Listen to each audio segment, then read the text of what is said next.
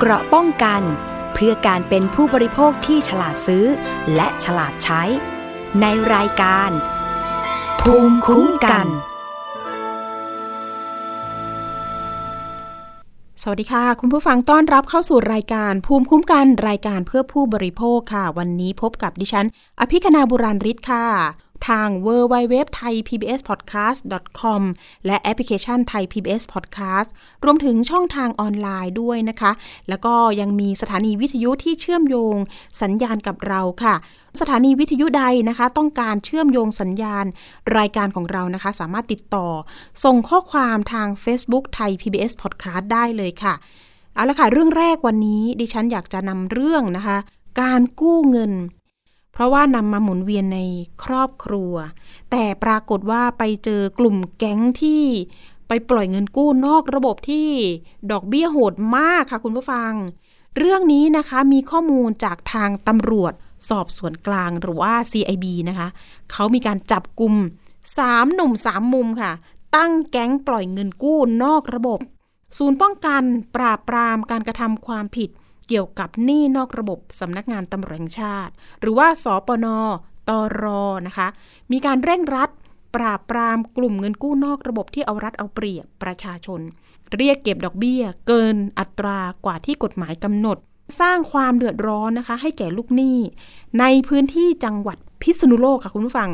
โดยร่วมกันจับกลุ่มผู้ต้องหา 3 คนค่ะ ก็คือนายนัทพงศ์ อายุ 27 ปี นายพัทรพล อายุ 19 ปีเองนะคะ แล้วก็นายเต่าค่ะ อายุ 26 ปี ข้อกล่าวหาก็คือ กระทำผิดฐาน ร่วมกันประกอบธุรกิจสินเชื่อ ส่วนบุคคลโดยไม่ได้รับอนุญาต และร่วมกันเรียกดอกเบี้ยเกินกว่าอัตราที่กฎหมายกำหนด มีการตรวจยึดของกลางได้ด้วยนะคะ 6 รายการได้แก่ 1 คือ สมุดบัญชีรายชื่อลูกหนี้ 12 เล่ม เครื่องคิดเลข 3 เครื่อง อุปกรณ์เครื่องเขียนสำหรับจดรายชื่อลูกค้า 3 ชุด สมุดบัญชีธนาคาร 3 เล่ม และโทรศัพท์มือถือที่เบอร์ตรงกับนามบัตร 3 เครื่องค่ะ ที่สำคัญค่ะคุณผู้ฟัง นามบัตรปล่อยเงินกู้จำนวน 91,000 ใบโอ้โหเยอะมากนะคะ ข้อมูลจากทางสปนตรนะคะ บอกว่าได้รับเรื่องร้องเรียน จากในพื้นที่พิษณุโลกค่ะ ว่ามีกลุ่มวัยรุ่นมาโปรยนามบัตรปล่อยเงินกู้ตามหน้าบ้านของประชาชน สวนสาธารณะ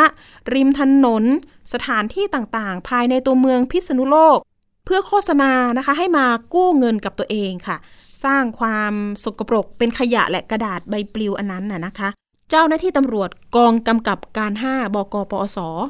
ได้ลงพื้นที่ไปสืบสวนนะคะ หาต้นตอของนามบัตรที่มาการปล่อยเงินกู้ค่ะ จากนั้นก็ตรวจสอบนะคะ พบว่าเป็นกลุ่มวัยรุ่น เป็นชายสามคนที่บอกชื่อไปเมื่อสักครู่ มีการไปเช่าบ้านพักนะคะ อาศัยอยู่ในบ้านแห่งหนึ่งที่ตำบล ดอนทองอำเภอเมืองจังหวัดพิษณุโลกค่ะ และใช้เป็นสถานที่เก็บนามบัตรปล่อยเงินกู้ ใช้ชื่อว่าฟังให้ดีคุณผู้ฟัง รับปรึกษาเงินทุน รับปรึกษาเงินทุน เจ้าหน้าที่ตำรวจจึงได้รวบรวมพยานหลักฐานพร้อมขอสารออกหมายค้น หลังเข้าไปตรวจค้นบ้านดังกล่าว ก็ไปเจอสามคนนี้พอดีเลยค่ะ รวบตัวได้ก็ต้องส่งนะคะส่งพนักงานสอบสวนที่สพเมืองพิษณุโลก เพื่อดำเนินคดีตามกฎหมายต่อไป จากการสอบสวนนะคะ ผู้ต้องหาทั้งหมด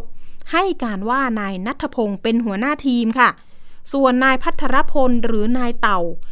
เป็นลูกน้องทั้งหมดเริ่มมาปล่อยเงินกู้เมื่อประมาณสัก 2 เดือนที่ผ่านมานี่เอง และได้นำเงินทุนเนี่ยแหละค่ะ มาลงทุนเนี่ยจำนวนสัก 3 0 0แสนบาท โดยเงินบางส่วน ไปสั่งทำนามบัตรปล่อยเงินกู้ ในชื่อที่บอกไปรับปรึกษาเงินทุน จะระบุหมายเลขโทรศัพท์ ของแต่ละคนลงในนามบัตรดังกล่าว จากนั้นนายนัทพงศ์กับพวกก็ขับขี่รถจักรยานยนต์นำนามบัตรไปโปรยตามหน้าบ้านของประชาชนและสถานที่ต่างๆ ในเมืองพิษณุโลกค่ะ เมื่อมีประชาชนสนใจ ก็จะมีการโทรศัพท์ติดต่อมาเพื่อขอกู้เงิน กลุ่มดังกล่าวจะมีการประเมินนะคะ ศักยภาพว่าคนที่จะกู้เนี่ยสามารถผ่อนชำระได้ไหม เมื่อผ่านการประเมินก็จะขอเอกสารจากผู้กู้ ได้แก่สำเนาบัตรประชาชนสำเนาทะเบียนบ้านค่ะ จากนั้นก็จะโอนเงินให้แก่ผู้กู้ทันที และจะเรียกดอกเบี้ยผ่านการโอนเงินจากบัญชีเท่านั้น เงินกู้ดังกล่าวมีดอกเบี้ยร้อยละ ฟังให้ดีค่ะ 341.4 ต่อปีคุณผู้ฟัง ซึ่งมันคือเกิน 300%ต่อปีอะค่ะ เมื่อได้รับการชำระเงินต้นพร้อมดอกเบี้ย กลุ่มดังกล่าว จะรวบรวมเงินให้นายนัทพงศ์หัวหน้าทีม บริหารจัดการเงิน และนำเงินบางส่วนมาปล่อยกู้หมุนเวียนต่อไป เรื่องนี้นะคะตำรวจสอบสวนกลางหรือว่า CIB นี่กันค่ะ มีการเตือนประชาชนนะคะว่า ฝากประชาสัมพันธ์กันหน่อยถึงประชาชนที่ต้องการกู้ยืมเงินควรกู้เงินจากแหล่งเงินทุนที่ถูกต้องตามกฎหมาย และอย่าหลงเชื่อโอนเงิน ไปให้ผู้ใดเพื่อเป็นค่าธรรมเนียม ในการกู้ยืมเงินก่อนเป็นเด็ดขาด ทั้งนี้ก็สามารถตรวจสอบผู้ประกอบธุรกิจสินเชื่อภายใต้กำกับได้ที่ช่องทางก็คือ ธนาคารแห่งประเทศไทยรวมถึงสำนักงานเศรษฐกิจการคลังได้ด้วยนะคะ สมมุตินะคะเรากู้เงินจากกลุ่มนี้รับปรึกษาเงินทุนกลุ่มนี้นะคะ สมมุติกู้ 20,000 คิดดูว่าดอกเบี้ย 341 ต่อปีเนี่ยค่ะร้อยละเนี่ยนะคะ ดอกเบี้ยเนี่ยจะอยู่ที่ประมาณเกือบแสนนะคะ60,000บาทเลยทีเดียว โอ้โห มาดูเรื่องของดอกเบี้ยกันหน่อยว่า ถ้าตามหลักกฎหมายแล้วอะค่ะ มันจะอยู่ที่เท่าไหร่นะคะ จากที่ดิฉันหาข้อมูลมาจากทางพี่ๆสภาทนายความ บอกว่า ดอกเบี้ยเงินกู้ที่ถูกกฎหมายณปัจจุบันต้องไม่เกินร้อยละห้าต่อปีค่ะคุณผู้ฟัง หรือ ตามข้อตกลงในสัญญากู้ ซึ่งต้องไม่เกินร้อยละ 15 ต่อปีเท่านั้นค่ะ นี่คือดอกเบี้ยเกินกฎหมายกำหนดจริง ๆ แล้วก็โหดด้วยนะคะ กู้ 20,000 แต่ใช้หนี้เนี่ย60,000 ดอกเบี้ยน่ะ แต่ทีนี้หลักฐานที่ไปยึดมาได้อะค่ะที่เป็นลักษณะรายชื่อ สมุดรายชื่อผู้กู้ นี่ก็เท่ากับว่ามีการกู้ไปแล้ว มีผู้ที่หลงกู้ไปแล้วด้วยนะคะ นี่ก็ต้องมาดูแหละค่ะว่า การชำระหนี้หรือผู้ต้องหา 3 คนนี้เขาจะทำยังไงต่อไป หลังจากถูกดำเนินคดีนะคะ อาจจะต้องมีการเรียกในลายนามในสมุดมาเคลียร์เงินกันหรือเปล่าสำหรับคนที่กู้ไปจริงก็ต้องมาคืนเงินหรือไม่ อันนี้ก็คือจะเป็นหน้าที่ของพนักงานสอบสวนของทางสพเมืองพิษณุโลกต่อไปนะคะ ว่าจะดำเนินการตามข้อกฎหมายต่อไปอย่างไร เอาละค่ะ อันนี้มาฝากเตือนกัน เพราะว่าเรื่องการกู้ยืมเงินตอนนี้ มีหลายช่องทาง ซึ่ง 3 คนนี้เนี่ยก็ไม่ได้เป็นการกู้ผ่านออนไลน์นะคะ คุณผู้ฟัง แต่ตำรวจก็ต้องขยายเลยค่ะว่า ที่มาของเงินที่นำมาปล่อยกู้เนี่ยเป็นเงินที่เอามาจากไหนอย่างไร มีใครอยู่เบื้องหลังไหมก็ต้องขยายผลต่อ จะเข้าข่ายเป็นลักษณะเงินแก๊งคอร์เซนเตอร์หรือเปล่า อันนี้ก็คือยังไม่ได้ฟันธงเนาะ ซึ่งณตอนปัจจุบันนี้มีเหตุในเรื่องของการกู้เงินไม่ได้เงินอันนั้นคือเป็นการกู้เงินผ่านทางแอปพลิเคชัน ทางออนไลน์ หรือว่าเป็นการโฆษณาทางอินเทอร์เน็ต อันนั้นยิ่งเสี่ยงกันไปใหญ่ ไม่ได้เงินเลยคุณผู้ฟัง แต่จะเป็นลักษณะให้เราเสียค่าธรรมเนียมไปเรื่อยๆ อย่างที่เป็นข่าวที่ผ่านมา ที่ว่าเสียเงินไปหลัก1ล้าน7แสนบาทนะคะ จะไปกู้เงินแต่กลับถูกเรียกค่าธรรมเนียมเนี่ยสูงมากๆ อันนี้ฝากเตือนกันหน่อยมีทั้งในออนไลน์ และตัวบุคคลแบบนี้นะคะ ไปเรื่องที่ 2 กันหน่อยค่ะคุณผู้ฟังเรื่องนี้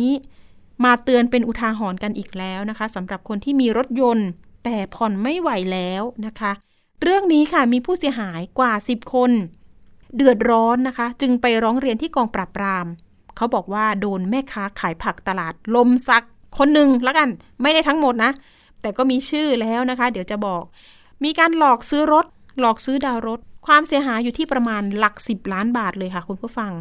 เรื่องนี้ผู้เสียหายประมาณสัก 10 คนเดินทางมาที่กองปราบปราม ขอความช่วยเหลือกรณีแม่ค้าขายผักในตลาด หลอกขายดาวรถยนต์นะคะ เชื่อว่าเกี่ยวข้องกับขบวนการเครือข่ายเจรัตแม่สอดว่าอย่างนั้น รายละเอียดเป็นแบบนี้ค่ะคุณผู้ฟัง ศูนย์รับแจ้งความนะคะ ที่กองบัญชาการตำรวจสอบสวนกลางพหลโยธินตรงนี้เอง กรุงเทพมหานครนะคะ ผู้เสียหายบอกว่า หลังจากโดนแม่ค้าขายผักในตลาด ที่จังหวัดเพชรบูรณ์หลอกขายดาวรถยนต์อ้างว่า จะนำไปผ่อนต่อ แต่กลับนำรถไปขายต่อคันละประมาณ 30,000ถึง40,000 บาทเท่านั้น เรื่องนี้มีตัวอย่างนะคะ อย่างเช่นคุณนีอายุ 38 ปี เป็นหนึ่งในผู้เสียหาย เปิดเผยค่ะว่า มีหญิงคนหนึ่งนะคะ ติดต่อมาทาง Facebook เมื่อเห็นว่าผู้เสียหายนั้นประกาศขายดาวรถ และอ้างว่าจะนำรถไปขายผัก จากนั้นก็จะนัดเปลี่ยนสัญญาดาวรถกัน ก่อนที่จะอ้างว่า ไม่สามารถเปลี่ยนสัญญาได้ เนื่องจากเป็นวันหยุดทำธุรกรรมไม่ได้ โดยกลุ่มผู้เสียหาย ได้เคยติดตาม GPS จากรถไป ปรากฏว่าไปพบ GPS นะคะ อยู่ย่านจังหวัดพิษณุโลก อันนี้จากหล่มสักไปพิษณุโลก และจากการติดตามกล้องวงจรปิดนะคะ ก็พบว่ารถที่โดนหลอกไปส่วนใหญ่จะใช้เส้นทางมุ่งหน้าไปยังจังหวัดพิษณุโลก ซึ่งเป็นบ้านเกิดของหนึ่งในผู้ร่วมขบวนการนี้ค่ะ จึงเชื่อว่าการดำเนินการในเรื่องนี้มีกลุ่มนายทุนคอยสนับสนุน เบื้องต้นนะคะ พบมูลค่าความเสียหายในครั้งนี้ มีมากกว่าประมาณสัก 10 ล้านบาท แล้วก็คาดว่าเป็นกระบวนการที่เกี่ยวกับ เครือข่ายเจรัตแม่สอด อันนี้ผู้เสียหายกล่าวอ้างนะคะ ที่กองปราบปรามได้เคยบุกจับมาก่อนหน้านี้แล้วเหมือนกันในส่วนของเจรัตนะคะ ส่วนผู้เสียหายอีกคนหนึ่งนะคะ คุณยาอายุประมาณ 54 ปี เป็นแม่ค้าขายก๋วยเตี๋ยว ต้องการขายดาวปิกอัพเหมือนกัน จึงให้หลานโพสต์นะคะใน Facebook ค่ะทีนี้ผู้ก่อเหตุก็ติดต่อมาเลยทันทีนะคะ ขอรายละเอียดรถหน่อย ก่อนจะเอารถเนี่ยค่ะไปทำสัญญาไว้ ก็โอ้โหจะมีการอ้างนะคะ คนที่เป็นผู้ก่อเหตุเนี่ยอ้างว่าจะเอาไปวิ่งขายผักอีกละอ่า แล้วก็จะส่งต่อจะผ่อนเอง ผ่านไป 4 เดือน ไม่ผ่อนค่ะ ไฟแนนซ์ก็มาตามทวงถามกับเจ้าของรถที่เป็นชื่อในสัญญา จึงมีการไปทวงถามทางคนที่มาซื้อไปอะนะคะ ก็ติดต่อบ้างได้บ้างไม่ได้บ้าง ก็เลยมั่นใจว่า เอ๊ะน่าจะโดนหลอกแล้วล่ะ ก็เลยไปแจ้งความไว้ที่สถานีตำรวจภูทรวังว่า จังหวัดพิจิตร แต่การแจ้งความนะคะตำรวจในพื้นที่บอกว่า ผู้เสียหายไม่ติดใจเอาความ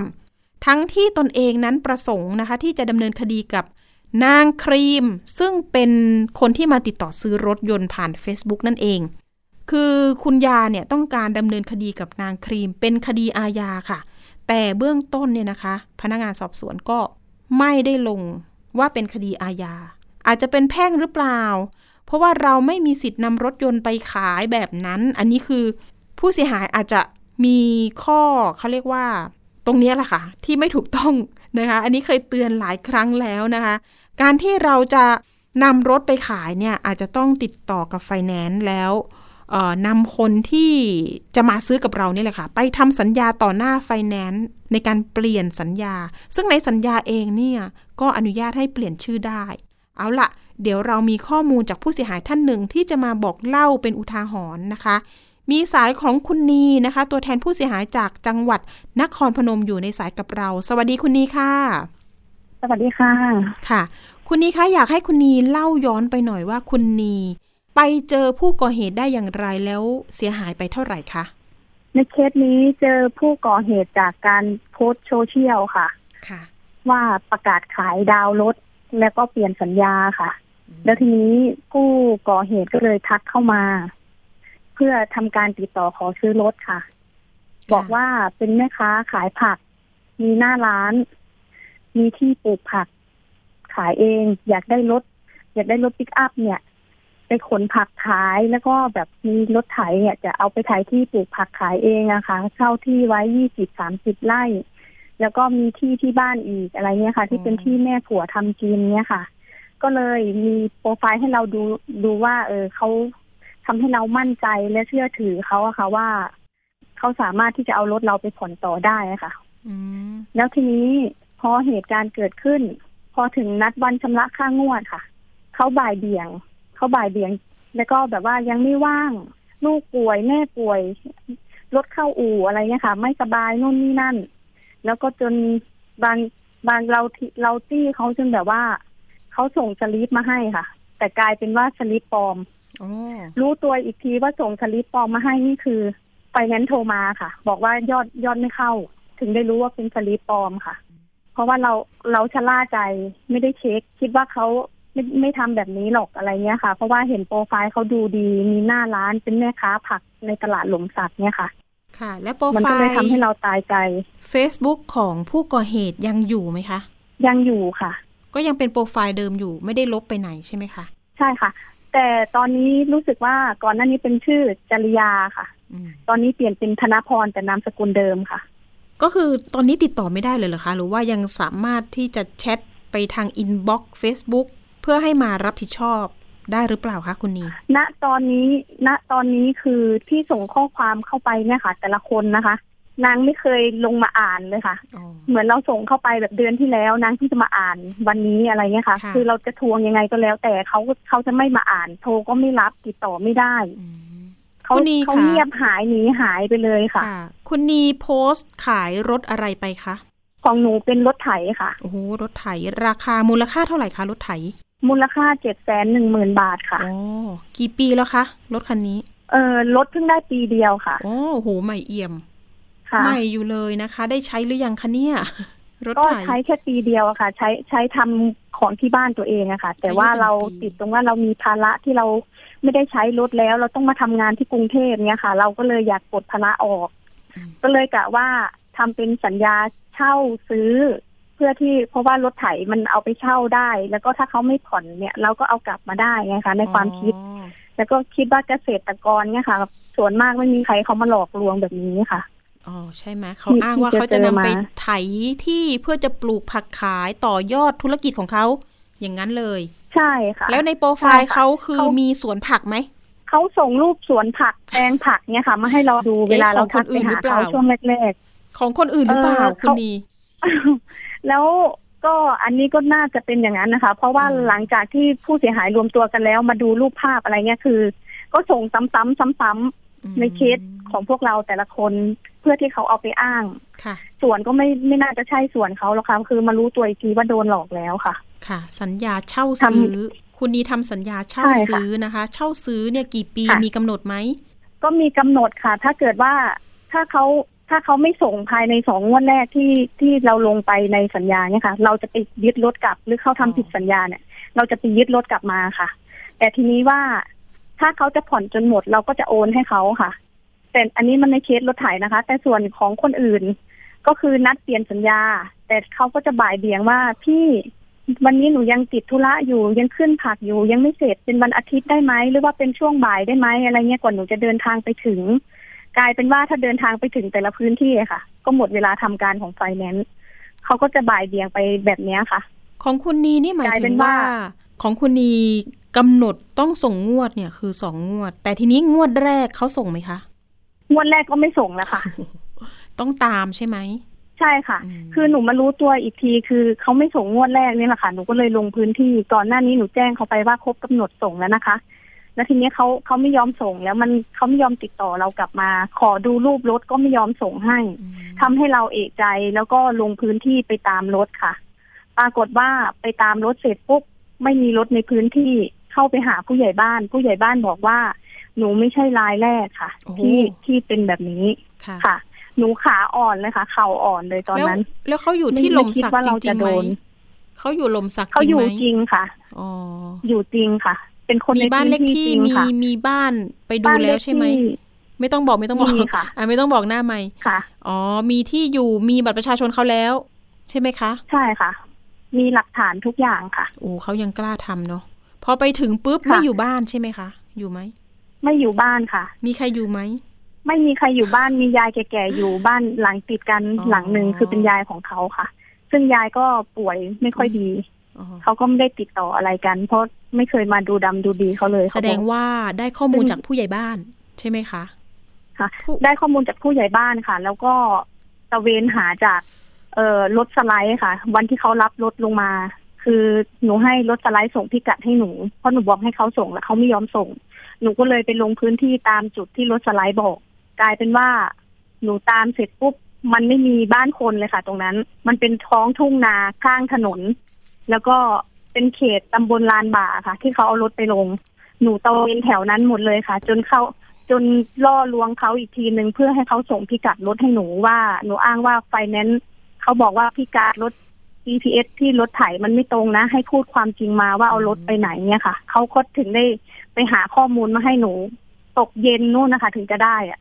กลายเป็นว่า GPS ที่เขาส่งมาให้หนูอะค่ะ เป็น GPS บ้านกำนันค่ะ ซึ่งหนูคิดว่าเขาไม่รู้ หนูก็เลยเข้าแจ้งกำนันในพื้นที่ค่ะ ว่าหนูมาตามหารถแล้วก็ตามหาเขา อือฮึปรากฏว่าเขาไม่ได้อยู่ในพื้นที่นั้นค่ะ แล้วก็ไม่ได้เช่าที่แถวนั้น ไม่มีอะไรเกี่ยวกับเขาเลยค่ะ ตอนนี้ล่องหนไปที่ไหน แห่งหนใดพอจะรู้ไหมล่าสุดที่ยังเห็นอยู่นะคะ คือคนในพื้นที่บอกว่ายังอยู่ตลาดหลมสักแต่ไม่เข้าประมาณไม่เข้าตลาดสามสี่วันแล้วค่ะ เขาเป็นแม่ค้าขายผักจริงค่ะ ขายที่ตลาดลานดินหลมสักตลาดพ่อขุนค่ะ โอ้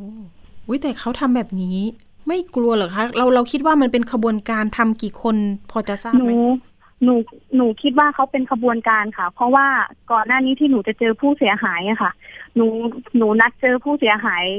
คนคนก่อนหน้าหนูที่แบบไม่เคยเจอกันเนี้ย แล้วรถที่เขามี GPS ค่ะ หนูขึ้นไปตามรถแล้วทีนี้คือไปเจอเบอร์พี่เขาที่สถานีตำรวจที่เขาไปลงบันทึกประจำวันไว้อะหนูก็เลยติดต่อเขาปรากฏว่านัดเจอกัน รถพี่เขามี GPS หนูก็เลยตามรถเขามาค่ะ เจอเป็นว่า GPS อยู่ที่หลังโรงเรียนจ่านกร้องที่จังหวัดพิษณุโลกค่ะ ก็คิดแล้วหลังๆมาก็คือค่ะคิดว่ารถเรามาหลังที่ๆมานี่คือเนาะคิดว่าค่ะ เพราะว่าวันที่เขามาเอารถกับหนูอะค่ะเขามีชายนินิรนามคนหนึ่งชื่อนิวอะค่ะเขาชื่อนิวอะไปกับเขาด้วยเขาบอกว่าเป็นคนพิษณุโลกเขาไปตอนที่เขาไปรับรถหนูมาเขาไปสองผัวเมียแล้วก็ลูกชายเขาแล้วก็ผู้ชายคนเนี้ยค่ะ ที่ชื่อนิวเนี่ยค่ะเขาบอกว่าเป็นคนพิษณุโลกเป็นพี่ชายเขาไปรับรถของหนูลงมา ไปรับที่นครพอพตามนมเลยเหรอ GPS คะใช่ค่ะ ไปรับที่พื้นที่เลยค่ะ ประมาณแต่หนูก็ดืเอกใจว่าเขาเอารถหนูลงมาตอนหลังสงกรารค่ะเมษาไม่กี่ษาเดือนค่ะ ที่หนูเอกใจรู้ว่าเออหนูหนูอาจจะโดนหลอกอะไรเงี้ยค่ะหนูก็รีบขึ้นไปตามรถเลยค่ะ เมษาแต่พฤษสำหรับภาผู้เสียหายมิถุคนอื่นค่ะมารู้ตัวอีกทีคือค่ะเดือนกรกฎาคมเลยใช่ไหมคะ คือมิถุนาค่ะ รู้อ๋อตัวแล้วมิถุค่ะนายนหนูขึ้นไปตอนมิถุนาค่ะ ค่ะ ตอนนี้การเดินขึ้นไปเรื่องมิถุนาค่ะอืมแล้วก็หนูก็เลยทำทำการแบบตระเวนเข้าสถานีตำรวจแถวนั้นหมดเลยไปร้องเรียนกับเขาหนูอยากจะแจ้งความแต่ทุกท้องที่ไม่รับแจ้งความหนูเลยค่ะอืมไล่ให้หนูกลับไปแจ้งเขาความให้ที่ตำรวจพื้นที่ค่ะอ๋อให้เหตุผลว่ายังไงคะเขาบอกว่าเราไม่ได้มอบรถให้กับเขาในพื้นที่เขาค่ะอ๋อเราส่งมอบรถที่ไหนก็ต้องไปแจ้งความที่นั่นค่ะ แต่รถฉันหายตรงนี้นะ ใช่ไหมใช่ค่ะอืมใช่ค่ะ บางบางตำรวจแบบเขตเพชรบูรณ์นะคะเขาก็บางคนก็นั่งหัวเราะหนูอะค่ะ แบบอ้าวเหมือนว่าเราโง่นะอะไรเงี้ยเออเอารถให้โจรทำไมอะไรเงี้ยอ้าวซึ่งในในความจริงอะถ้าเรารู้ว่าเราจะโดนหลอกเราก็ไม่เอาให้หรอกค่ะ เพราะว่าคำพูดของเขาอะค่ะ มันทำให้เราเชื่อถือเขาไม่มีใครอยากจะโง่โดนหลอกหรอกค่ะ ในความจริงอะหนูตามแม้กระทั่งไปด่านชายแดนแม่สอดค่ะ หนูเอารูปรถหนูเอาไปไปไปตามป้อมตำรวจ ส่งปริ้นปริ้นรูปรถส่งให้ตำรวจพื้นที่แถวนั้นแทบจะทุกสถานีอะค่ะหนูหนูยื่นเรื่องไว้ว่ารถหนูหายอืมใครเจอช่วยบอกหนูหน่อยนะคะ อะไรเงี้ย จนหัวหน้าท้องที่แถวนั้นที่ด่านเขาไล่ให้หนูกลับไปแจ้งความดำเนินคดีค่ะ โดยที่ตำรวจท้องที่ที่เขตบ้านคนร้ายค่ะเขาไม่รับแจ้งเขาบอกว่าแจ้งไม่ได้หรอกแจ้งไปก็เป็นคดีแพ่งทำอะไรไม่ได้หรอกเอาผิดเขาไม่ได้หรอกเนี้ยค่ะอืมจนสุดท้ายหนูกลับไปบ้านหนูค่ะ จริง ๆ เลย หลังจากที่ตาม GPS รถที่กลุ่มเจอแล้วว่า มันหายที่พิษณุโลก และทีเนี้ยก็ตามรถไม่เจอค่ะ ก็คือมันเป็นเหมือนบ้านพักทหารอะไรเงี้ยค่ะ เก่าๆซึ่งก็ไม่มีร่องรอยรถหรืออะไรแล้วค่ะ ตอนนั้นที่ที่ที่ไปตามกันค่ะ เรามองว่าค่ะรถเราพอกลับออกไปมาไปชายแดนไหม หนูคิดว่ามีโอกาสค่ะ เพราะว่าในขบวนการของเขาที่หนูสืบเจอค่ะ มันมีคนคนผู้เสียหายที่เคยได้รถคืนนะคะ ได้คืนจากด่านแม่สอดเขาตาม GPS รถของเขาเนี่ยค่ะไปได้แล้วเขาไปถ่ายรถคืนมาสองแสนค่ะโอ้ที่ชายแดนแม่สอด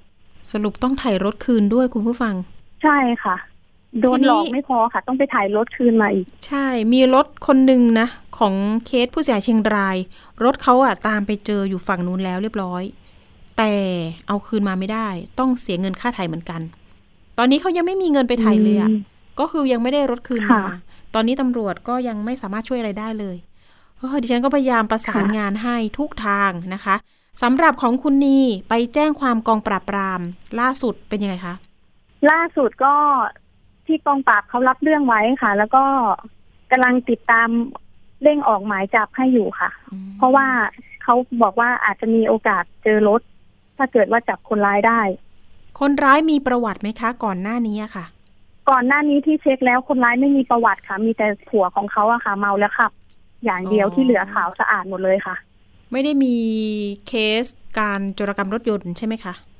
ไม่มีเลยค่ะ จนมาค่ะเจอทีมพวกหนูเนี่ยแหละค่ะผู้เสียหายกลุ่มอ๋อพวกหนูนี่แหละค่ะก็คือผู้เสียหายตอนนี้รวมกันใช่ค่ะประมาณสิบสามคนใช่ไหมคะ ค่ะ ตอนนี้วางแผนหรือจะทำยังไงต่อไปสิบสามคนนี้ตำรวจรับเรื่องทั้งหมดแล้วหรือยังคะ ที่กองปราบรับเรื่องหมดค่ะ แต่ที่ท้องที่ยังไม่หมดค่ะอะไม่เป็นไรอาจจะต้องพึ่งพากองปราบแล้วล่ะ เห็นว่าเขามีข้อมูลค่ะในการเชื่อมโยงไปยังอีกกลุ่มแก๊งหนึ่งด้วยใช่ไหมคะ ใช่ค่ะอืมก็ต้องสืบสวนต่อไป เอ๊ะมันแต่จะพูดเป็นเครือข่ายเจรัตแม่สอดจริงหรือไม่ อันนี้คือตำรวจกองปราบยังไม่ฟันธงใช่ไหมคะ ยังค่ะอืมเพราะว่าเขาเขาแจ้งว่าที่พิษณุโลกมีหลายแก๊งค่ะโอ้โหอาจไม่ใช่แก๊งเดียว ตายแล้ว อาจจะมีพ่อค้ารับซื้อรถมือสองอะแหละ ใช่ไหมคะ อันนี้ก็ไม่แน่ใจอะค่ะ เพราะว่าตราบใดที่ยังจับเจ้าตัวเขาไม่ได้อะค่ะ ก็ไม่สามารถที่จะรู้ได้ เพราะเขาไม่ยอมรับสารภาพอะไรเลยค่ะ ก็ยังไม่เจอตัวเขาอะเนาะค่ะ ผู้เสียหายเคยดัดขึ้นไปเจอตัวหลายรอบค่ะ ไม่เคยเจอสักรอบโอ้โหเสียเงินการในการตามหานี่ไปเยอะมากแล้วค่ะ แสดงว่าโอ้โหเขานี่เข้าข่ายที่จะเป็นตั้งใจทำนะคะ ไม่ได้ว่าบังเอิญคิดว่า ค่ะ คิดว่าเจตนาตั้งแต่แรกค่ะ เอาละค่ะ คุณนีคะอยากจะให้คุณนีฝากหน่อยว่า อยากจะฝากตำรวจให้เร่งปราบปราม หรือจับกลุ่มตัวผู้ก่อเหตุยังไงบ้าง เพราะว่าสร้างความเดือดร้อนให้กับผู้เสียหายเนี่ยนับหลายชีวิตเลยค่ะ เชิญค่ะ ใช่ค่ะ ก็ ก็อยากจะฝากตำรวจท้องที่นะคะ ท่านไหนที่แบบยังไม่ได้รับแจ้งความช่วยเหลือในเคสนี้คือ ขอความกรุณาช่วยเหลือหน่อย เพราะว่ามันมีผลต่อการสู้คดีบนกับไฟแนนซ์อีกทีหนึ่งนะคะ เพราะพวกเรารู้ว่าผิดค่ะยอมรับสภาพหนี้กับไฟแนนซ์เต็มๆค่ะ แต่ว่าในกรณีนี้คือผู้เสียหายมาหลอกล่อเราเจตนาหลอกลวงเราตั้งแต่แรกเนี่ยค่ะ พวกเราก็อยากเอาผิดเขาค่ะ เพราะว่าโดนกันเยอะขนาดนี้ไม่ใช่น้อยๆค่ะ อย่างน้อยจับ จับเขาได้อย่างน้อยยังยังได้รู้ว่ารถไปไหนได้รถคืนหรือยังไงก็ยังดีกว่าไม่ได้อะไรเลยค่ะค่ะทุกวันนี้ก็เดือดร้อนมากแล้วค่ะ ส่วนคนที่รับซื้อนะคะ เข้าข่ายรับซื้อของโจรนะคะ ซึ่งมันไม่มีเล่มใช่ไหมคะ หรือว่าให้เล่มให้อะไรไปใช่หรือยังค่ะ ยังสิเพราะว่าเราไม่ผ่อนอมียู่ค่ะ รถติดไฟแนนซ์อยู่นะคะไม่มีเล่มค่ะ ค่ะ คนที่รับติดไฟซื้แนนอซ์ค่ะมองว่าอาจจะไปสวมทะเบียนไหมหรือไปทำอะไรกับรถ เหล่านั้นหรือไม่อย่างไรนะคะ อันนี้ต้องฝากตำรวจ ทางกองปราบปรามรวมถึงสปจรนค่ะนะคะศูนย์ปราบปรามการโจรกรรมรถยนต์ด้วยนะคะค่ะคุณนีวันนี้ขอบคุณสำหรับข้อมูลที่มาเตือนภัย แล้วก็เดี๋ยวเราติดตามคดีคุณนีต่อ ว่าจะสามารถมีความคืบหน้าไหมนะคะ มาบอกเล่ากันได้ วันนี้ขอบคุณคุณนีมาก ๆนะคะ เป็นกำลังใจให้นะคะ ขอบคุณค่ะ ขอบคุณสมาวักสดีมากๆค่ะค่ะโอ้โห เรื่องนี้ ปรึกษาทนายความมาเหมือนกันนะคะ บอกว่าผู้เสียหายยังไม่ใช่เจ้าของรถยนต์ จริง ๆ ต้องแจ้งไฟแนนซ์ก่อนที่จะโอนเปลี่ยนชื่อนะคะ ซึ่งก็จะมีเสียค่าธรรมเนียมด้วย ค่าธรรมเนียมอาจจะอยู่ที่ประมาณ 2,000 บาทโดยโดยประมาณนะ แล้วก็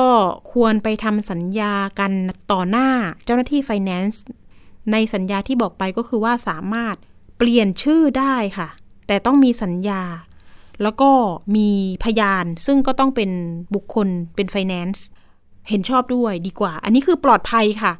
รถหายแบบนี้ไปก็นี่แหละค่ะ ภาระตกอยู่ที่เราซึ่งเป็นชื่อผู้ซื้อนะคะ รวมถึงความผิด ความผิดแพ่งนะคะ ทางบริษัทรถยนต์ก็จะมาฟ้องเราได้ กรณีที่อะไม่ส่งค่างวดบ้าง บางคนไม่อยากโดนฟ้องปรากฏว่าก็ต้องผ่อนกุญแจบ้าง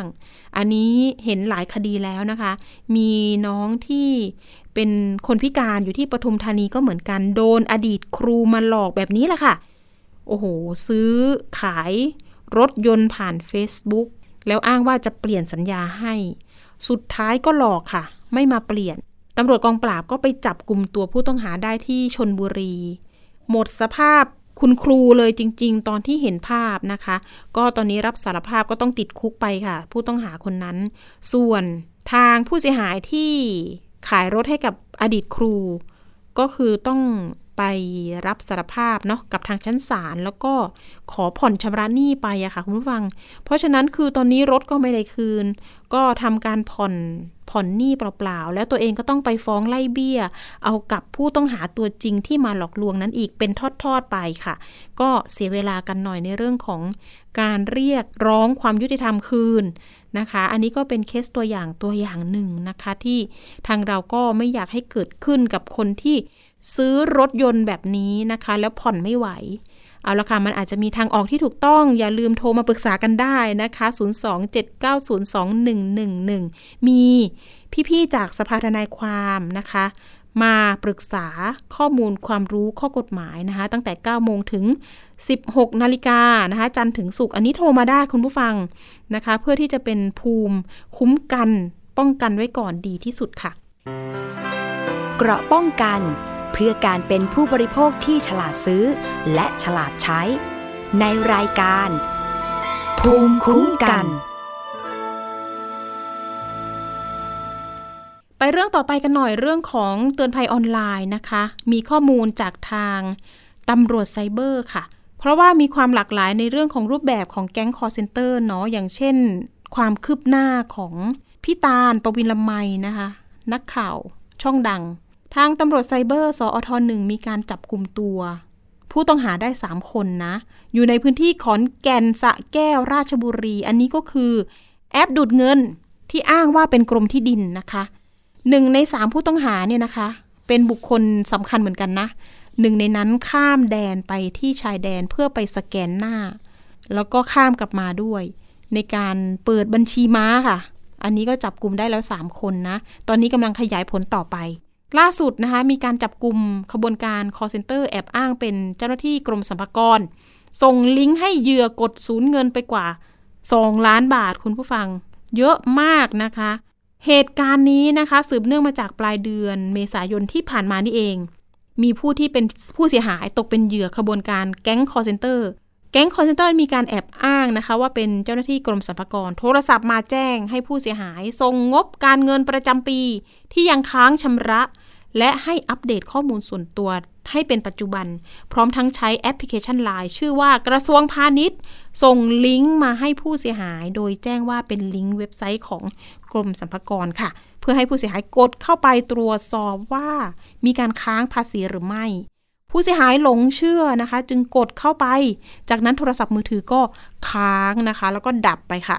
ต่อมาปรากฏว่ามีการโอนเงินออกจากบัญชีของผู้เสียหาย ผ่านโมบายแบงกิ้ง สองบัญชีธนาคาร รวมเป็นเงินทั้งหมด1ล้าน9แสน6หมื่น8พันกว่าบาท ผู้เสียหายรู้ตัวว่าถูกหลอกนะคะ จึงรีบไปแจ้งความร้องทุกข์กับบชสอทหรือว่าตำรวจไซเบอร์เพื่อให้ช่วยติดตามจับกลุ่มผู้ก่อเหตุดังกล่าว ปรากฏว่าเรื่องนี้พลตำรวจตรี ชัดปัญหการคล้ายคลึงนะคะ ผู้บังคับการสอทหนึ่งสั่งการให้มีการสืบสวนสอบสวน แล้วก็สามารถติดตามจับกลุ่มนะคะ หนึ่งในคนร้ายหรือว่าผู้ก่อเหตุนี่แหละค่ะ ได้หนึ่งคนก็คือนายกำชัยหรือปุ๊ อายุประมาณ 37 ปี ผู้ต้องหาตามหมายสารของสารอาญานะคะ ไปจับกลุ่มได้ที่บ้านพัก ซอยเทศบาล บางปู สมุทรปราการ ฐานความผิดนะคะ ร่วมกันลักทรัพย์ โดยลวงว่าเป็นเจ้าพนักงาน ร่วมกันโดยทุจริตนำเข้าสู่ ระบบคอมพิวเตอร์ ซึ่งข้อมูลคอมพิวเตอร์อันเป็นเท็จ โดยประการที่น่าจะเกิดความเสียหายแก่ประชาชนและร่วมกัน เข้าถึงโดยมิชอบซึ่งระบบและข้อมูลคอมพิวเตอร์นะคะ นอกจากนี้ยังพบว่าผู้ต้องหามีพฤติการณ์เกี่ยวข้องกับยาเสพติด และเคยถูกจับกลุ่มตัวมาก่อนหน้านี้แล้ว ทางผู้การสอทหนึ่งบอกอีกว่าผู้ต้องหาให้การรับว่าก่อนหน้านี้มีหญิงสาวรายหนึ่ง ซึ่งรู้จักกันได้มามาขอบัตรประชาชนนะคะ โดยไม่ได้แจ้งข้อมูลรายละเอียดใด ๆ ทีนี้ก็เข้าใจว่า เอ๊ะ เอาไปทำเปิดบัญชีม้าหรือเปล่า อันนี้เขาอ้างแบบนั้น ทีนี้เขาได้ค่าตอบแทนมา 200 บาทคุณผู้ฟัง แลกกับ 200 บาท ตอนนี้ก็อ้างแหละค่ะว่า เอ๊น่าจะเอาบัตรประชาชนของตัวเองนี่แหละไปเปิดบัญชีธนาคาร แล้วก็ลงทะเบียนซิมการ์ดโทรศัพท์หรือว่าบัญชีม้าซิมม้านั่นเอง เบื้องต้นนะคะ ทางเจ้าหน้าที่ตำรวจยังไม่ปักใจเชื่อ ในคำให้การของผู้ต้องหาค่ะ แล้วก็จะมีการขยายผลไปยังผู้ที่อยู่เบื้องหลังและขบวนการทั้งหมดนะคะตำรวจไซเบอร์ฝากเตือนประชาชนนะคะ บอกว่า อย่าได้หลงเชื่อหรือตกเป็นเหยื่อ โดยไม่ควรรับแอดเพื่อนในสื่อสังคมออนไลน์ที่ไม่รู้จักนะคะ หากจะรับก็ขอให้ตรวจสอบข้อมูล ในบัญชีให้ดี รวมทั้งไม่ควรกดลิงก์จากคนแปลกหน้า หรือผู้ที่ไม่รู้จักค่ะ เมื่อมีการติดต่อจากผู้ที่อ้างตนเป็นเจ้าหน้าที่ ควรตรวจสอบ ยืนยันว่าเป็นเจ้าหน้าที่จริงหรือไม่ หรือว่าหากมีการชักชวนลงทุนในสกุลเงินดิจิทัลนะคะ ให้สันนิษฐานไว้ก่อนเลยว่าเป็นมิจฉาชีพค่ะคุณผู้ฟัง โอ้โห เรื่องนี้ต้องบอกต่อกันเลยนะคะ เรื่องนี้ต้องเตือนกันเป็นภัยรายวันนะคะ แล้วก็อยากจะให้ทุกคนมีภูมิคุ้มกันมาก ๆ เลยค่ะ ในเรื่องของภัยออนไลน์หรือบุคคลที่อยู่ในโลกโซเชียล ซึ่งณตอนนี้เอง เรื่องของแอปกรมที่ดินนะคะดูดเงินนักข่าวชื่อดังไปแล้ว หลังจากมีข่าวว่าจับกลุ่มได้บางส่วนไปแล้ว ก็ยังมีผู้เสียหาย ล่าสุดเลยนะคะ เกิดเหตุเมื่อวันที่ 6 กันยายนนี้เอง โดนเหมือนกันเลยนะคะสูญเงินไปอีก 4 0 0แสนบาท อันนี้เคสล่าสุดเลย เดี๋ยวดิฉันจะต้องลงพื้นที่ไปนะคะ สัมภาษณ์ทำข่าวเขาด้วย เพื่อที่จะต้องนำมาเตือนภัยกันแบบย้ำๆ เอาละค่ะ ไปช่วงคิดก่อนเชื่อกับดรแก้ว กังสดานอัมภัยนักพิษวิทยา และคุณชนาทิพย์ไพรพงศ์นะคะ วันนี้มีข้อมูลเรื่องของคนที่ชอบออกกำลังกายเล่นกีฬา เป็นพรสวรรค์ที่ตกทอดจากบรรพบุรุษหรือไม่อย่างไร ไปติดตามรับฟังค่ะ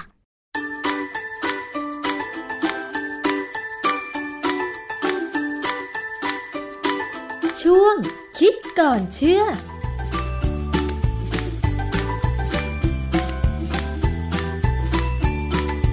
พบกันในช่วงคิดก่อนเชื่อกับดรแก้วกังสดานนภัยนักพิษวิทยากับดิฉันชนาทิพไพรพงศ์ค่ะ วันนี้เรามาคุยเกี่ยวกับเรื่องของการออกกำลังกายนะคะ เคยสังเกตไหมคะ คุณผู้ฟังว่า อย่างบางครอบครัวเนี่ย พ่อแม่เป็นนักกีฬา ก็ส่งเสริมให้ลูกๆเล่นกีฬา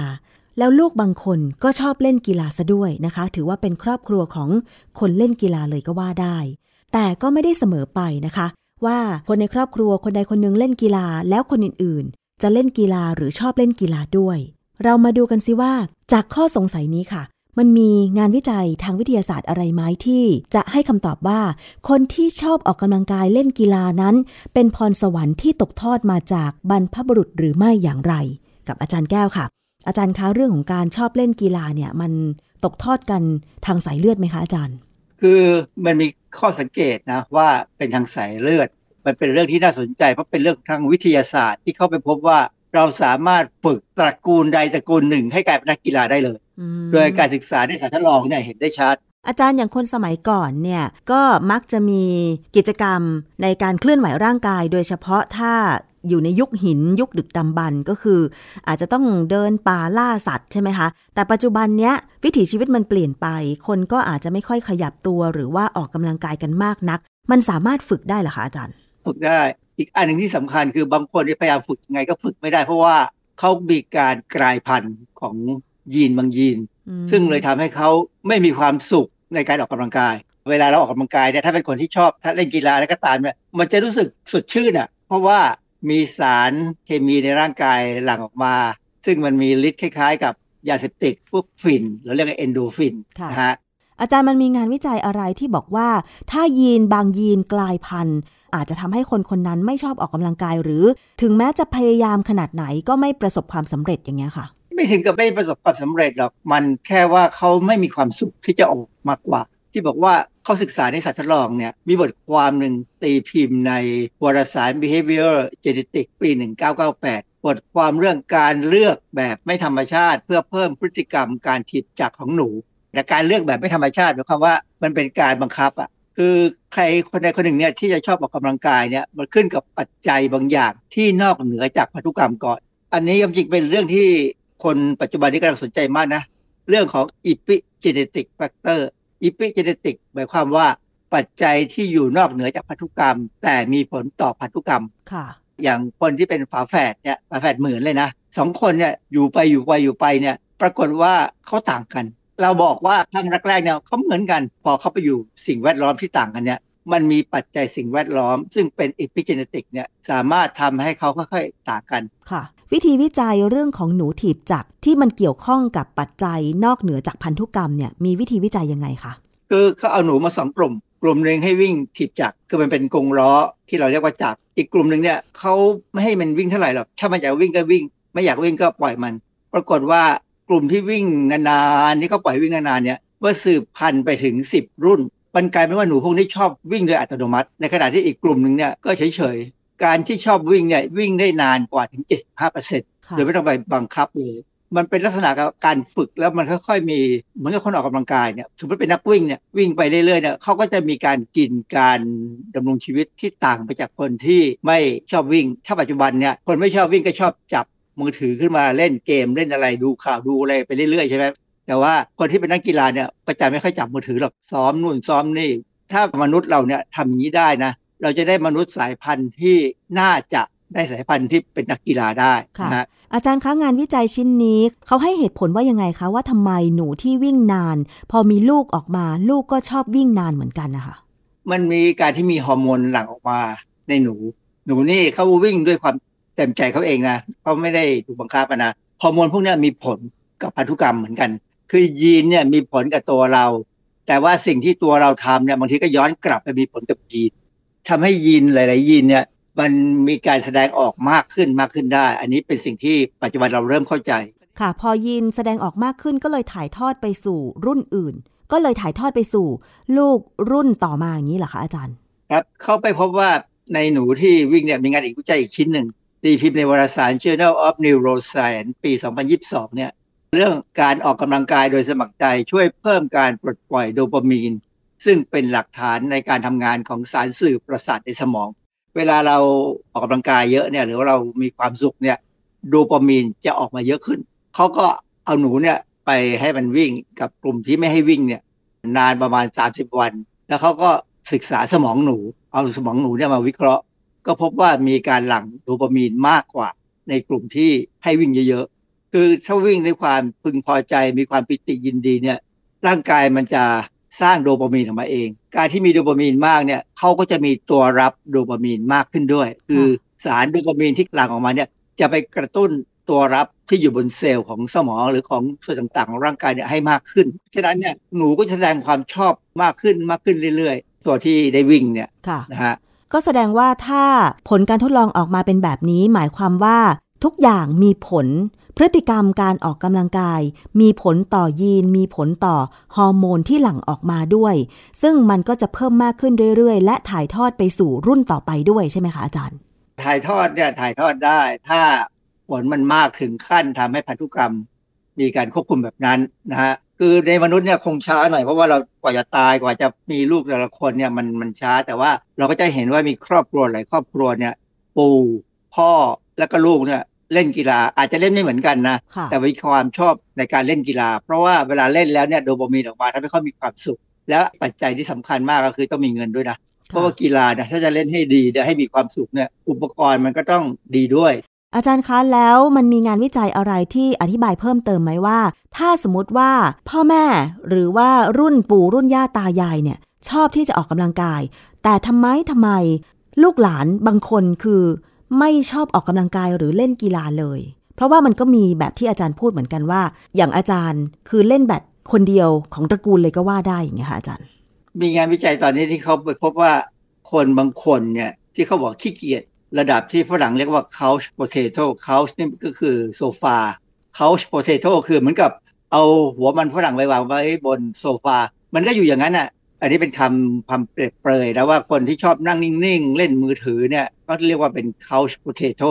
เขามีบอกว่าคนที่เป็นลักษณะแบบเนี้ยน่าจะเป็นเพราะเกิดการกลายพันธุ์ของยีนตัวหนึ่ง ชื่อ SLC 35 D3 คือชื่อยีนนี่ไม่ต้องไปจำหรอกเพียงแต่ว่ามันเป็นเรื่องที่เขา ตีพิมพ์ในบทความเรื่องการกลายพันธุ์ของ SLC 35 D3 ทำให้เกิดกลุ่มอาการเมตาบอลิก เนื่องจากการส่งสัญญาณโดปามินในเซลล์ประสาทของสมองบกพร่อง ตีพิมพ์ในวารสาร PROS Genetics ปี 2014 งานวิจัยได้บอกว่า การกลายพันธุ์ของยีนนี้ส่งผลให้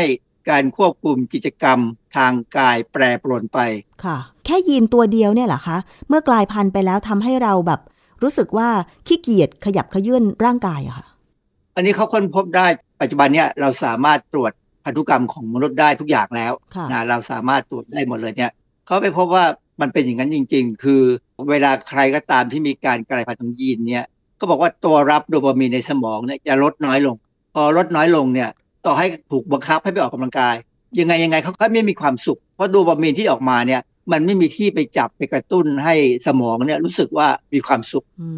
มค่ะ คือการกลายพันธุ์เนี่ยแสดงว่าเขากลายพันธุ์ในช่วงที่เขาจะเกิดนะก่อนเขาจะเกิด เพราะว่าเซลล์สืบพันธุ์ของพ่อเขาเนี่ยอาจจะเป็นพ่อหรือแม่ก็แล้วแต่เนี่ย อาจจะมีการกลายพันธุ์ระหว่างช่วงการสร้างเซลล์สืบพันธุ์อืมก็คือกลายพันธุ์ตั้งแต่ตัวเองจะปฏิสนธิว่าอย่างนั้นใช่ไหมคะอาจารย์ ประมาณนั้นแหละผมก็อาจจะเป็นคนพวกเนี้ยนะเพียงแต่ว่าผมมีความรู้สึกว่าผมสอนในวิชาที่ จะไปบอกให้เด็กออกกำลังกายกินอาหารให้ดีเนี่ยถ้าถ้าผมทำไม่ได้เนี่ยนะผมจะไปสอนเขาได้ไงอืมเพราะฉะนั้นเนี่ยตอนที่ผมอายุประมาณ40แต่ยผมก็เริ่มคิดว่าเออเราต้องออกกำลังกายให้เป็นตัวอย่างกับเด็ก ให้นักศึกษาเนี่ยค่ะแล้วเราจะต้องไม่อ้วนไม่อ้วนเกินมาตรฐานที่เขากำหนดเอาไว้ ซึ่งมันก็ยากพอสมควร เพราะว่าพี่น้องผมส่วนใหญ่เนี่ยจะก็อ้วนพอสมควรนะนะค่ะแต่บางคนเขาก็อ้วนแล้วก็ลดลงได้ อาจารย์แล้วมันมีบอกต่อไหมคะว่า ถ้า ไปเจอว่ามีการกลายพันธุ์ของยีน SLC 35D3 อยู่ในกลุ่มอาการเมตาบอลิกแล้ว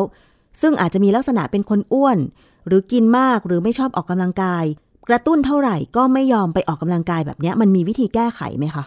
เออมันอยู่ที่ว่าเขาจะมีพลังใจที่จะแก้ไขไหม มันมันอยู่ที่คนเลยแหละว่าตั้งใจมีจุดมุ่งหมายของชีวิตยังไง จะแก้ไขหรือไม่แก้ไขบางบางคนเนี่ย อเริ่มออกกำลังกายเนี่ยแรกแรกๆเนี่ยมันยากมากนะ มันเหนื่อยมันเหนื่อยมันเจ็บ เราพูดถึงเรื่องการตีแบดเนี่ยนะยากที่สุดเนี่ยคือเอาตัวเองไปที่สนามแบดน่ายากที่สุด ถ้าไปถึงแล้วเนี่ยการจะไปเล่นหรือไม่เล่นเนี่ยมันไม่ยากมากแล้วล่ะเพราะว่าบางครั้งเนี่ยพอเราเห็นเขาเล่นสนุกเราก็อยากสนุกด้วย เราเห็นเขาตีดีเราก็อยากตีดีด้วย อันนั้นก็เป็นเป็นจุดมุ่งหมายของเราค่ะแต่ว่าการพาตัวเองไปสนามแบดเนี่ยยากมาก มีการรักษาเพื่อให้ยีน SLC 35D3 กลับมาเป็นปกติได้ไหมคะอาจารย์ การกลายพันธุ์นี่กลายแล้วกลายเลย ยกเว้นว่าเราจะพยายามฝึกให้คนออกกำลังกาย อาจจะต้องบังคับและให้เขาเล่นคืออย่างกรณีเกณฑ์อาหารเนี่ยสิ่งหนึ่งที่ได้มาคือบังคับให้คนออกกำลังกายได้นะอันนี้คือสิ่งที่ผมมองเห็นว่าเป็นเป็นเรื่องที่ดีนะค่ะส่วนเรื่องอื่นนี่ผมไม่เอาด้วยนะสมัยที่เราเรียนหนังสือชั้นประถมรุ่นผมอะนะการเล่นพละเนี่ยเป็นเรื่องที่น่าเบื่อมาก เพราะว่าครูก็ไม่ใช่นักกีฬา แล้วครูก็สอนไปอย่างนั้นน่ะกระโดดตบกระโดดตบไปเรื่อยๆแป๊บเดียวก็เบื่อแล้ว อันนี้มันเลยไม่สนุก เราก็ไม่อยากเล่นกีฬาอะไรเลย โตขึ้นมาแล้วจำเป็นต้องมาสอนหนังสือเด็กมันบังคับให้ผมต้องทำให้ได้ ก็เลยพยายามทำแล้วดูดูการแข่งขันกีฬาดูจากเทปดูอะไรเนี่ยแล้วก็สนุกไปด้วยพอเราสนุกแล้วเนี่ยมันเริ่มติดไงมันเป็นการเสพติด ดยสรุปแล้วจากงานวิจัยที่อาจารย์ยกตัวอย่างมา 2-3 งานวิจัยเกี่ยวกับ การถ่ายทอดยีน การชอบออกกำลังกายหรือเล่นกีฬาสู่ลูกหลานเนี่ยค่ะ พอจะสรุปพอจะให้ความคิดเห็นเพื่อให้ผู้บริโภค ได้ตระหนักถึงเรื่องนี้ คือทุกคนต้องยอมรับก่อนว่าการออกกำลังกายเนี่ยทำให้ร่างกายแข็งแรงภูมิต้านทานดี ไม่จะเป็นคนที่เป็นโรคเมตาบอลิกคืออ้วนหนึ่งเป็นเบาหวานเป็นโรคหัวใจเป็นอะไรเนี่ยถ้าทุกคนยอมรับว่าอันนี้เป็นเรื่องจริง อาจจะต้องมีการบังคับให้ออกกำลังกายคือความจริงในในระดับรัฐบาลเนี่ยถ้าทำให้ประชาชนได้ออกกำลังกายได้ให้แข็งแรงได้เนี่ยงบประมาณที่เราต้องไปเสียกับโรงพยาบาลเนี่ยนะมันจะลดไปมหาศาลเลยค่ะไปดูประเทศที่เขาร่ำรวยที่เขาเจริญเจริญนะทางสแกนดิเนเวียเนี่ยเขาไม่ค่อยอ้วนมากนะเขาแข็งแรงนะเพราะว่าเขาออกกำลังกาย พวกนี้ มีความอยากออกกำลังกายอยู่ในเหมือนอย่างที่ผมบอกว่าหนูเนี่ยฝึกมาตลอดอยากออกกำลังกายเนี่ยเขาเพราะเขาถ่ายทอดกันเป็นรุ่นๆมาตลอด แล้วเขาก็จะไปเล่นสกีไปทำอะไรตลอดเวลา ซึ่งอันเนี้ยเป็นเรื่องที่ต้องมองระยะยาว และต้องมองให้เห็นด้วย เราถึงจะมีการปรับปรุงเรื่องนี้ได้ค่ะ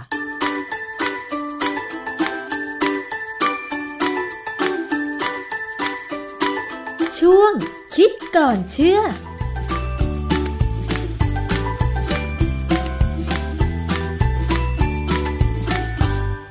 ขอบคุณสำหรับข้อมูลคิดก่อนเชื่อนะคะ อย่าลืมค่ะคุณผู้ฟัง